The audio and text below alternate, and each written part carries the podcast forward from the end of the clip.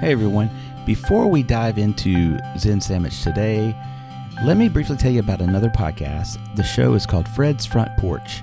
If you're looking for more informational and inspirational podcasts, Fred's Front Porch is one you should check out. In, in a way, the name says it all. It's laid back, so grab a cup of coffee and kick back. It's down to earth, but it is purposely idealistic in a way that'll leave you feeling better as opposed to a lot of stuff we see on TV these days. Fred's podcast is sharp, well written, it's very well edited, and best of all, it's thoroughly researched. Fred gives you the sources he's citing. I love podcasts like that. I love this one. You, you can find this show anywhere you get this one Apple, Spotify, Google Podcast, Amazon Music, and of course on his own site, fredsporch.info. I'll link that page in the show notes. Give it a go and tell Fred that Mark from Zen Sandwich told you about the show, that, that I sent you over there. He will love that. That's all. Now, on to this episode.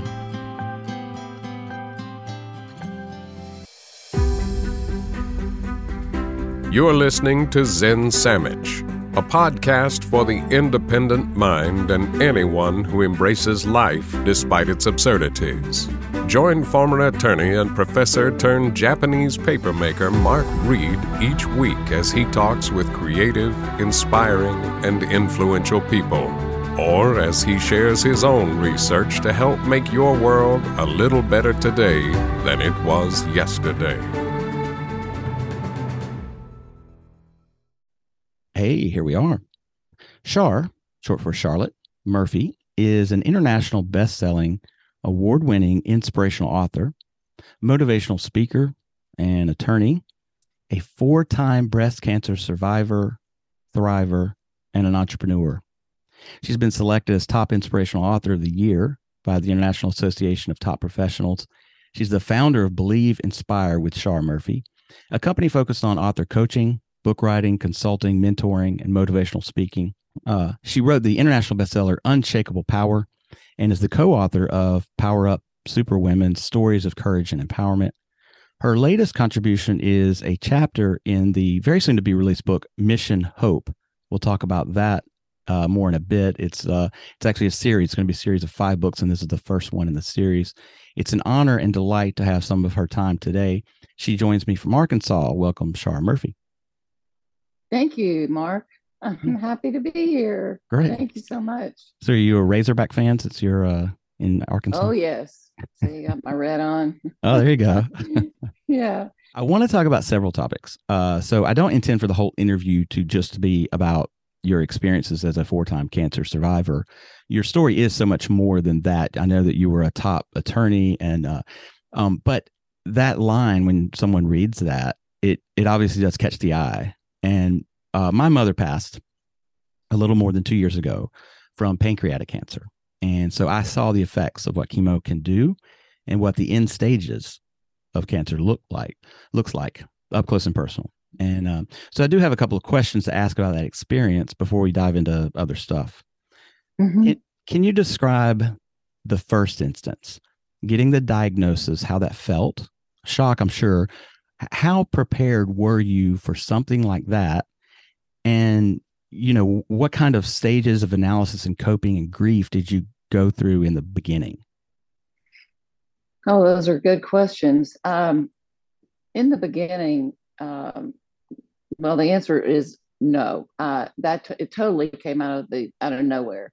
Mm-hmm. I, I, was not prepared. Um, and the day that I got uh, to sit down with the radiologist, I knew something was up because I'd never met with a radiologist after a mammogram before. Mm-hmm. And that when uh, they told me that I needed to wait because the radiologist needed to speak with me, I um, sort of knew, but was, you know, was hoping for the best. Right. Anyway, um, as we were sitting there, I can I can remember it like it was yesterday. And what he said to me was, um, well, he said, uh, you know, he told me that I had breast cancer. Mm-hmm. And he went through his thing about it um, first, and then said, "You have breast cancer." And I guess my eyes must have gotten as big as hmm. saucers or something mm-hmm. because he said to me, uh, "You look like a deer in headlights." I'm sure it's not the first time he'd seen that look, but yeah. Well, it, it really that was really shocking. I mean, that was almost more shocking than the diagnosis at that point. The way that I was was treated that day. Yeah. Um, it was just kind of yeah. You're right. He it wasn't the first time he'd seen it, but when you tell somebody that out of that, it, it's very shocking. Yes, it was. I was shocked, of course, and um, and it affected the rest of my life. Of course. I mean, like I guess just heart pounding, mind racing, all that, all those things at that moment. Oh, uh, uh, of course. I, I mean, I, I was, I had no idea uh, what I would do, um, whether I would be able to still practice, mm. because mm. I, I was a lawyer, you know, practicing a lawyer for 15 years before that.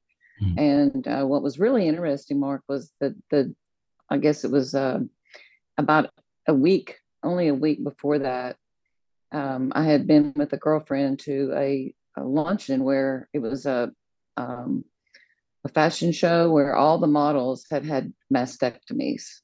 Oh, wow. and I remember, you know, getting really tear teary eyed just watching them, um, and they were all just so beautiful, and it, it was like um, it was just surreal to a week later think that's me now. I see. And um, yeah.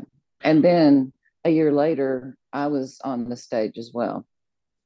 What advice would you give to someone that gets a diagnosis like that for the first time? How, how can someone prepare for that? Or you can't, I guess, but.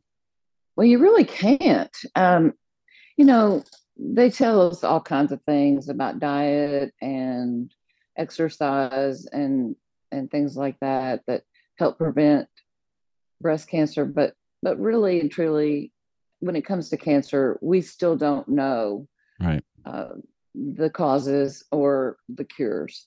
And so but i mean psychologically how, how can you like i mean you're right i mean we can't predict my no one would have ever guessed i used to call my mom the Iron Lady, you know, like Margaret Thatcher, you know, because I felt like she was going to live forever. She was just so such a right. tough as nails kind of person. Worked, ne- you know, never missed a day of work in her life, and and uh, mm-hmm. you know, so for her to get that diagnosis, which was just, you know, jaw dropping for all, everyone in the family. And I guess my question is more like, is there any way to be ready for something like that to to hear that news? Well, to be ready for it, I think it takes a strong constitution. Um, and it just takes a, it really takes a positive mindset. Yeah. Sure. I mean, if, if you hear it, you can't just all of a sudden think, I'm going to die. Hmm. You know, that because that's not going to get you anywhere. Right. And if you think positively like I did the whole time. And even though it did recur, I kept my faith. I, I, I knew that somehow I knew that I would make it through that. Hmm. I, I, I can't even tell you how really. I don't know. to this yeah. day, I look back and think, I'm not sure how I did all that. But um, yeah. So to answer you, your question, there's no easy answer to that. Sorry. Yeah, I know. I, well, no, that's okay. I mean, that's to be expected. Uh, but not only did you get through that, you got through it four times. Uh, so when you got the second diagnosis that it's back, was it reliving those first experiences all over again, or did you feel like, okay, I beat this once, I'm gonna I'm gonna beat this thing again? Yeah, it, even the second one was a little bit shocking. I, I even asked because I had become kind of an expert by then mm-hmm. on, you know, well, let me see the, let me see, let me see myself. Show me what you're looking at. Show me what you're calling cancer. Tell, let's talk about that. Mm-hmm. And I mean, I made them show me the the mammogram. I mean, uh, the the pictures and. Explain it all to me, which I didn't even know enough the first time to do that. Um, and so you were, it, you were better educated about everything the second time around, knew to look for those things and look at those things and okay, ask questions. Okay. Mm-hmm. Right. Ask questions. Yeah. Yes. Yeah. And I, I, think I have another friend who who was diagnosed with a, a type of skin cancer, and his prognosis was something like six months to live. Get your Mm-hmm. affairs, get your affairs in order. See the people you need to see to say goodbye to. Mm-hmm. Make sure your will is up to date. And that was four years ago. He's still alive and doing well. yeah. Uh, he he had some money, so he did some experimental treatment stuff that insurance doesn't cover yet. Um, but his cancer is now in complete Mhm. remission. There's no evidence of it anymore. But he told me, actually, his wife told me uh, that he does live in somewhat a state of fear, um, um, a small, a minor state of fear, but a, a Mhm. state of fear about it coming back. That once you have it, you're kind of always worried about it. Is that your experience too, especially four times? Absolutely. It's not a fear. It doesn't live in my head all the time. I don't dwell on it because Mhm. I'm a believer that what you dwell on, we you know, we create manifest what it, maybe. we yeah. think. Yeah. So I don't do that. But um, I was told even after four diagnoses and um, everything that I went through, uh, uh, including the double mastectomy, after my mastectomy, my doctor told me um, that, you know, it could recur in my body anytime. And that was even after the double mastectomy and all the treatment I had had and everything. And I had radiation after the first, um, the first, the first go round with it, and it, it didn't faze it. So I did a lot of alternative um, treatments as well. I mean, all kinds of things, and Right. really, that's what started me on my spiritual path. Hmm. What That's was, um, you know, connecting with with source energy with through that. There's a quote on your site um, choose to look for the light in everything Yes. in what way or ways is there was there a positive takeaway a new appreciation for life i suppose? Tell us in your words how having cancer and beating it four times changed you for the better.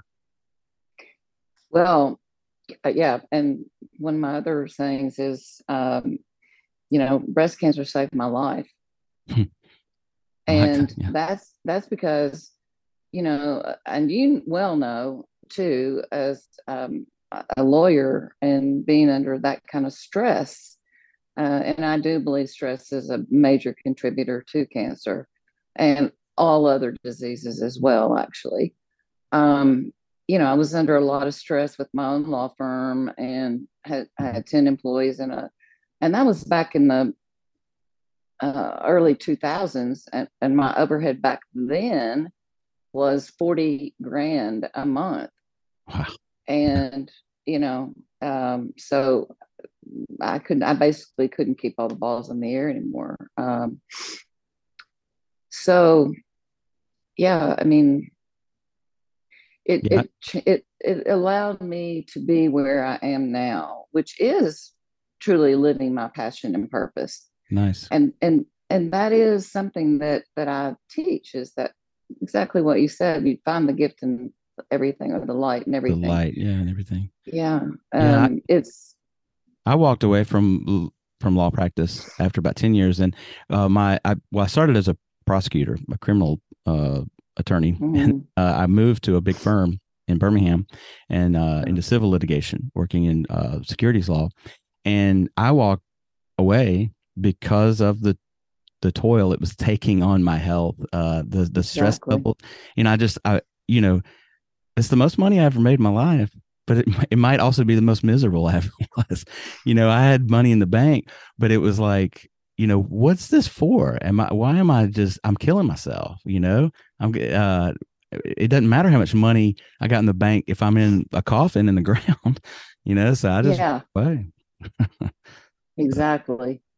And and i tried. I mean i did try because i own my own office buildings everything you know? Mhm. and i lost my home and and because you know i mean i just I, I couldn't keep making that kind of money yeah. um like you say and um but now here we are doing what we were supposed to do yeah. I'm happier now than I've ever been. And I can tell you are as well. Uh, well, let's talk about the book. It's called uh, the new, the latest book uh, called Mission Hope. Um, other than what's uh, revealed by the title itself, tell us what the essential premise is of the book uh, and I guess of the series, and about uh, some of the authors or what experiences they write about. Mm-hmm. Well, it, this was divinely inspired. This, this, this. I had no idea that I would be putting together a book with 18 authors. Hmm. Um, but I, it was one of those things where I, I'm sure you've had similar experiences where kind of get that little, little, tap on the shoulder or a little bug in your ear. Um, says, "Hey, are you ready for this?" and all the time, I was like, um, "Sure." And so, and I said, "Just bring the right people at the right time." That was my prayer. Hmm. And and that's exactly what happened. And it's amazing because the uh, synergy in that in this group of authors is um, well, they all have stories of overcoming adversity mm-hmm. and having it lead to something better and bigger and better in their life. Mm. Um, every single one of them. Now, and and 18 stories, 18, cha- 18 chapters are all completely different. They're sure. all different stories and every aspect you can possibly imagine, but they all had hope. They all mm. had hope. That's what they started with. And um, yeah, so yeah. that's that's really how it came about. And and then I also just again was inspired to do the series of uh, the follow-up books um, so mm. that's yeah i was going to ask you about that I, I, love the idea of the first one hope because uh, you know most of us i want to say all of us maybe not all of us but most people can look back and and see a rock bottom point at some point in their life, whether it's a cancer diagnosis or mm-hmm. through uh, their own bad behavior or whatever. But you know, we all at some point, or most of us, hit a kind of rock bottom. And mm-hmm. mine, I've had my share, and it is hope that gets you through and keeps you fighting and fight and clawing yes. your clawing your way out. You know, of that bad situation. Exactly. And and often, or making yourself even better off than you were before it it all fell apart or whatever.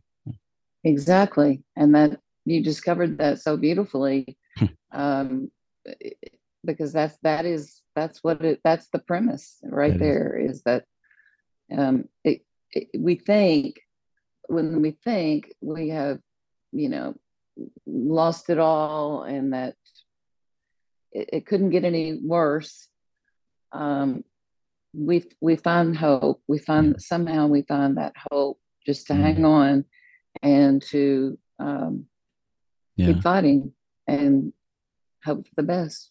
What will the next? Uh, you, it's a series of five, right? What are the next uh, potential titles or, or themes? Um, finding faith. Okay. So that one would be obviously tied into how did how did your it's really hope and faith kind sure. of a thing, you know, where those both play together. Um, and then uh, uh, faith, love, joy, um, and gratitude. Hmm. Nice. Faith, hope, love, gratitude. Okay. Joy, gratitude. Sorry. Well, no, those are all excellent topics, and uh, yeah, I've mm-hmm. got. We could have. Well, I'll have you back. We'll we'll do five of these. okay, great. That's yeah. awesome. Um. So, how can folks find out more about you? Where can they buy the book? Uh, I mean, I, you've got a website, believeinspire.us, correct? Yes. Mm-hmm. And you offer services there, book publishing, writing, consultation. Yes. Okay. Uh, yes. Okay, I'll link that stuff in the notes, and uh, I assume people will be able to buy Mission Hope uh, on Amazon.